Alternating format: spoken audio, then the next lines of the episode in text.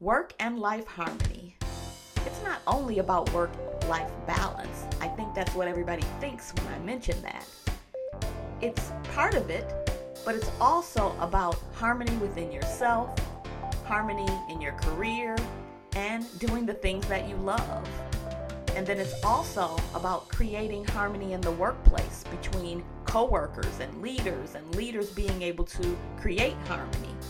And ultimately, it's about creating harmony that goes out into the world.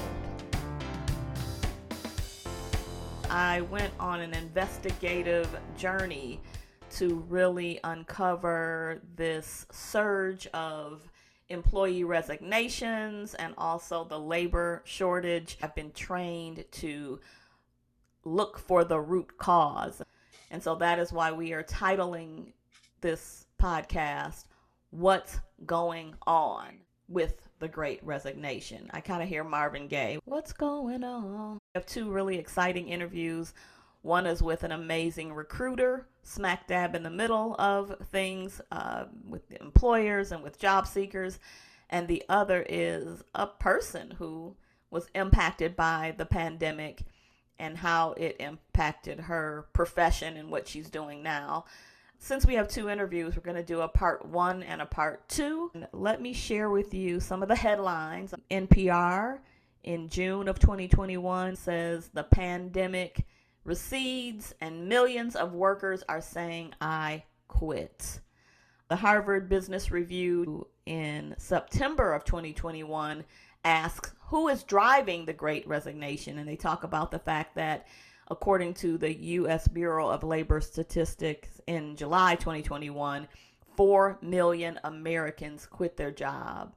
Probably my most favorite headline uh, on Times.com, and it says in October 2021, the great resignation is finally getting companies to take burnout serious. What's going on? A buddy of mine, Daryl Hunter, who is a director at Michigan Unemployment, he validated what many of us thought to be true. Daryl says one of the things Michigan is noticing is the additional wages, the $300 that was added by the federal government until September. If you add that up and divide it by 40 hours, it's about $15 per hour. And he says people are starting to recognize their worth. So instead of going back to low wages, they are starting their own businesses, going to Uber, DoorDash, and other 1099 jobs where they can make their own hours and, you know, make more money, even if they have to work a little harder. And I thought that was interesting. And, you know, that supports a lot of my clients that were frustrated when they couldn't, you know, fill job openings. Many of them were saying they felt that the pandemic unemployment money went too long. So it was almost as if many people were saying, you know, stop it. And they did in some states. But what was so interesting, which sh- proves Daryl's point, is even though they ended it abruptly in some states, it didn't force people back into the workplace. A colleague of mine, Selena Perry, Selena is a certified career coach and management consultant. And I spoke with her and she was uh, listening to Janet Yellen, U.S. Treasury Secretary, on CNN, and she texted me. We had been texting back and forth about this topic, and she texted me and said, "Kim."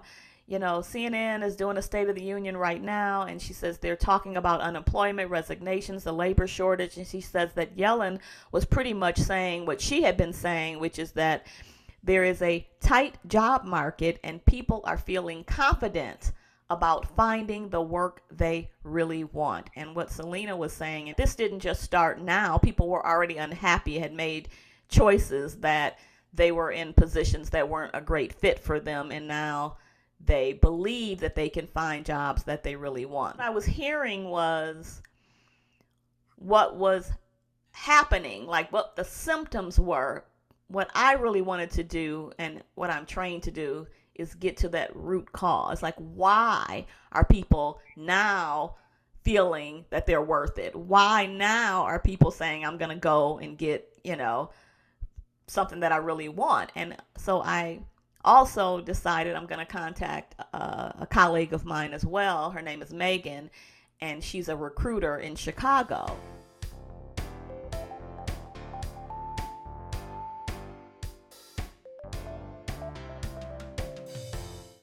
I am very excited to be talking today with Megan Freeman. Uh, Megan is with the Larco Group in Chicago, Illinois. She is a senior recruiting consultant and also a certified personnel consultant. And Megan is going to help us get to the bottom of what is being coined as the Great Resignation and help us to see it from both sides from the employers and those who are recruiting, and also from the job seeker. We worked together in New York, um, and now, you know, she's landed on her amazing feet uh, in Chicago. But you make recruitment and job search and like you make it all look cool and hip and fun. Like i oh love oh watching goodness. your uh, posts on linkedin. So yeah tell us what you've been up to. Thank you so much. That is so sweet of you. Yes you and i worked together um, probably it was 2012 2013 i had i'm a chicago girl um, originally but i wanted oh. to move to new york. And interestingly my role at the firm was to be an executive assistant. And um, lo and behold, now that's what I generally recruit for. In the last, you know, seven plus years, the business has changed quite a bit, as you can imagine, especially in the last years, year, two years, um, and okay. trends have changed too. I mean, you'll commonly always get um, what is called sometimes a candidate market or a client market, meaning that you know candidates might, if it's candidate market, they're going to have more options available to them, and you know, in general, I guess you could say have a little bit more power. Um, sometimes it's mm. the opposite where, you know, there's a plethora of candidates and not enough amazing opportunities out there. So the clients have a little bit more of a power. You know, candidates right now are getting, you know, multiple offers if they're really solid. And so mm. this is a hmm. market where you really need to expedite the process. And as I like to say, show them the love. We've had situations where, you know, there have been clients that, um, you know have been busy right closing deals whatever they're up to and it's completely legitimate but i always caution and say you know if you leave too much of a, a period of time of inactivity in the you know in engaging a candidate or a recruit mm. you do run the mm. risk of losing them because they want to feel that you're really not chasing them but pursuing them okay. you know the analogy of the whole like romantic like dating almost that's what i was thinking you're like a matchmaker yeah myself say it and there's a lot of truth to that and um, but i think ultimately the biggest thing and much like with dating if you've got two separate parties the best thing is communication and one of my biggest functions in the process is to be as fully transparent with both sides. These times are interesting and you know even going back to me personally um, obviously when the pandemic hit we all went home um, and it was definitely an adjustment because our business format was you know having candidates come in person to meet with mm. us um, and so we were no longer able to do that so we of course switched to zoom much like a lot of businesses did and just sort of had to recalibrate for me personally it actually offered me the opportunity to do something um, that was a long term goal, which was get a dog. Got a dog too. I'm actually I muted a couple times because I didn't want her to bark or growl or have a puppy. Day too, and I'm like sometimes though when I work from home I do, and luckily everyone's so sweet and understanding. Yeah. But I have a French bulldog and he snores, oh, and sometimes oh, I'm like yeah. trying to nudge him with my foot, you know. But my point being is that I think that this interruption, yeah. if you will, caused a lot of workers, employees to really reconsider what was important to them in their lives. But I do think it's about people feel that they have more agency and have realized what's really important to them because reckoning with a global pandemic, it's it's about life and death ultimately. I will also say the, the vast majority of our candidates, given the nature of the searches we do, tend to be more uh, female dominated. So okay you know and and there's a lot of women out there that love to work and want to continue working. However that flexibility to be able to you know be at home a couple times a day or you know just be afforded that sort of trust right? I think it's it comes down to trust and i think where some employers are struggling is you know what is what's up with the lack of candidate flow right? And i think you know if if there's no sort of willingness to allow for any type of flexibility whatsoever um, even down to you know if someone has a doctor's appointment if my you know my kid is sick or you know something's happening with my parents or you know things happen life happens right and i think being so interconnected and being so attached to our technology now i think candidates like to believe that their employers can trust them enough to, you know, work from home on a Friday or fully remote. We do have plenty of candidates that love to go on site. They're like,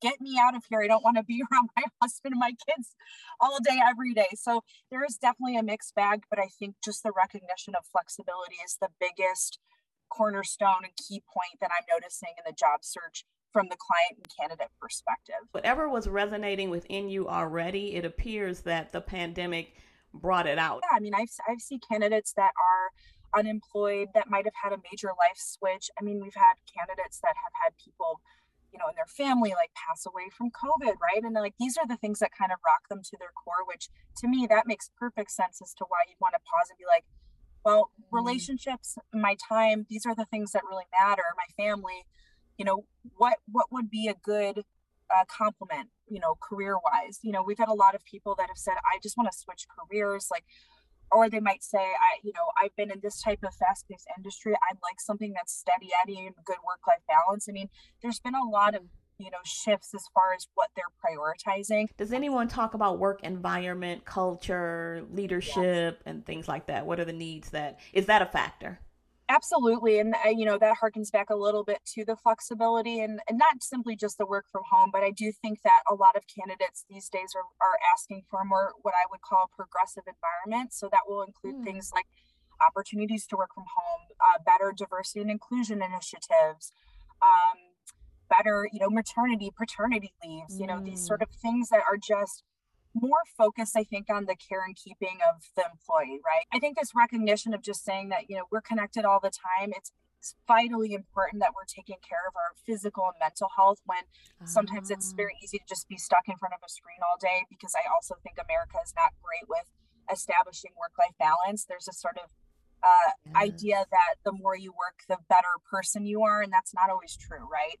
In fact being a better worker is actually taking the time to set boundaries take care of yourself and that's something that i've had to work on and the pandemic has actually forced me to work on simply simply getting a dog i'm like i have got to go outside a certain yes. time number of times a day um, so I think you know the companies like that that offer those types of progressive perks and benefits, and I don't necessarily mean like the the the ping pong tables, like the sort of cliche Silicon Valley type, but but really things that are actually going to benefit their well-being in the long run i think that goes a, a hugely long way for sure Wow. Yeah, I'm an advocate for preventing burnout. I have a burnout uh, yes. uh, quiz that I'm doing, having people take. And so that's my whole mission around the podcast, Work and Life Harmony. And it's interesting because I use the word harmony because everybody fights when I say balance because they'll say, well, it can't be, but harmony in work and life like that. That's actually a really great sort of, I mean, uh, a simple word change, but that really changes the mentality of like, how can we make this gel together yes. as opposed to it being like a separate entity?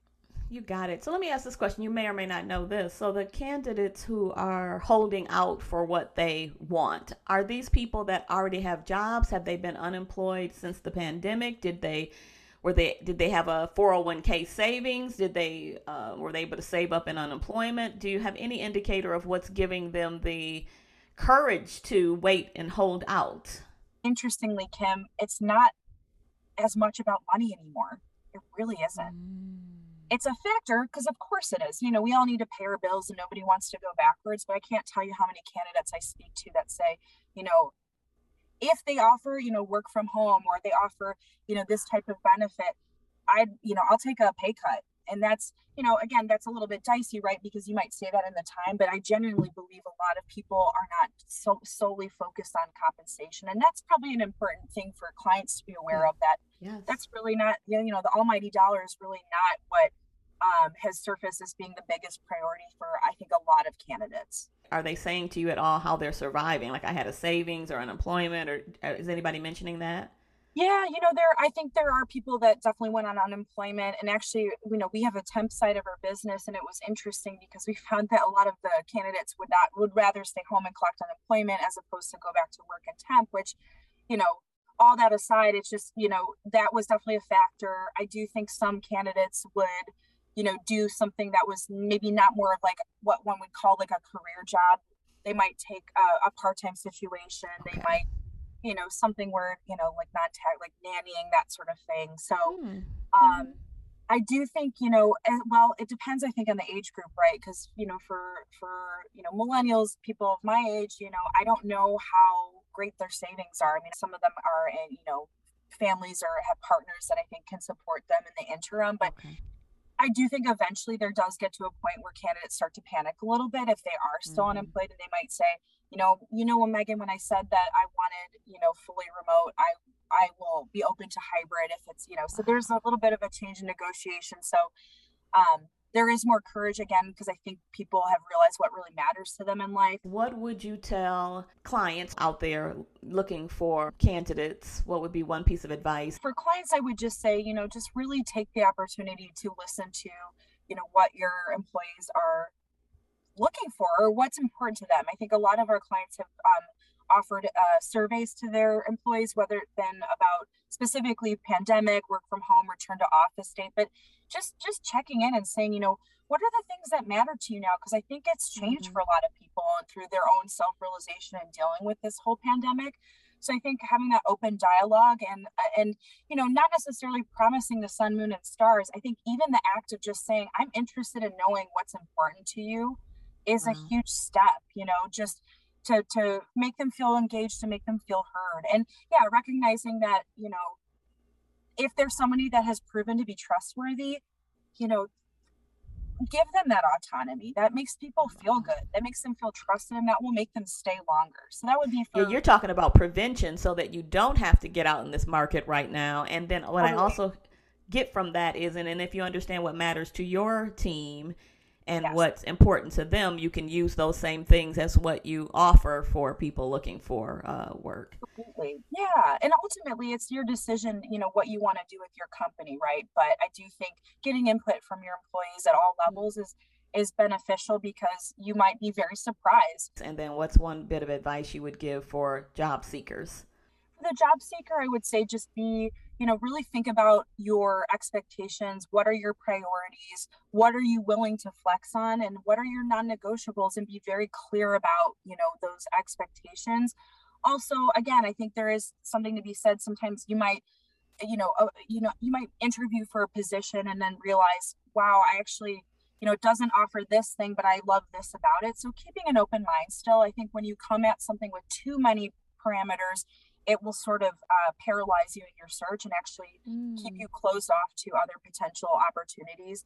Um, so yes, kind of keeping an open mind, but also having a well-formed idea of like what are the things that are important to you, and following your gut intuition. You know, if you're interviewing somewhere and it feels great, you know, keep keep going with that. But I also think if you get too many red flags, you know, it being employed is is important for a lot of us and necessary for a lot of us. But I also think you know if it really doesn't feel right do you want to put yourself in that position and then have to do it all over again? Um, engage recruiters not to plug you know myself but i do think that we can cut through a lot of the noise. A recruiter can actually say you know to the client like they've got almost everything that you're looking for but trust me like you need to meet them. So you know leverage that mm-hmm. kind of relationship get a great recruiter that you feel that you can trust to be your advocate. Wow. Well i will say this i'm going to do full circle now because i can't even remember talking to you megan and whispering in your ear like you are amazing. I just want you to know how amazing you are. I know you remember those talks yeah. and so it's so nice to see you really in your sweet spot. So very flattered that you would even consider me to to speak on this topic but i'm obviously very passionate about it and what you're doing is really important work because you know we all most of us have to work for a living but if we can find a way to make it as you said harmonious with our lives our personal lives like that's really the ultimate goal. So we avoid that burnout. Beautiful. Thank you for your time megan. I know you got a busy day but thank you. Thanks tim. I appreciate it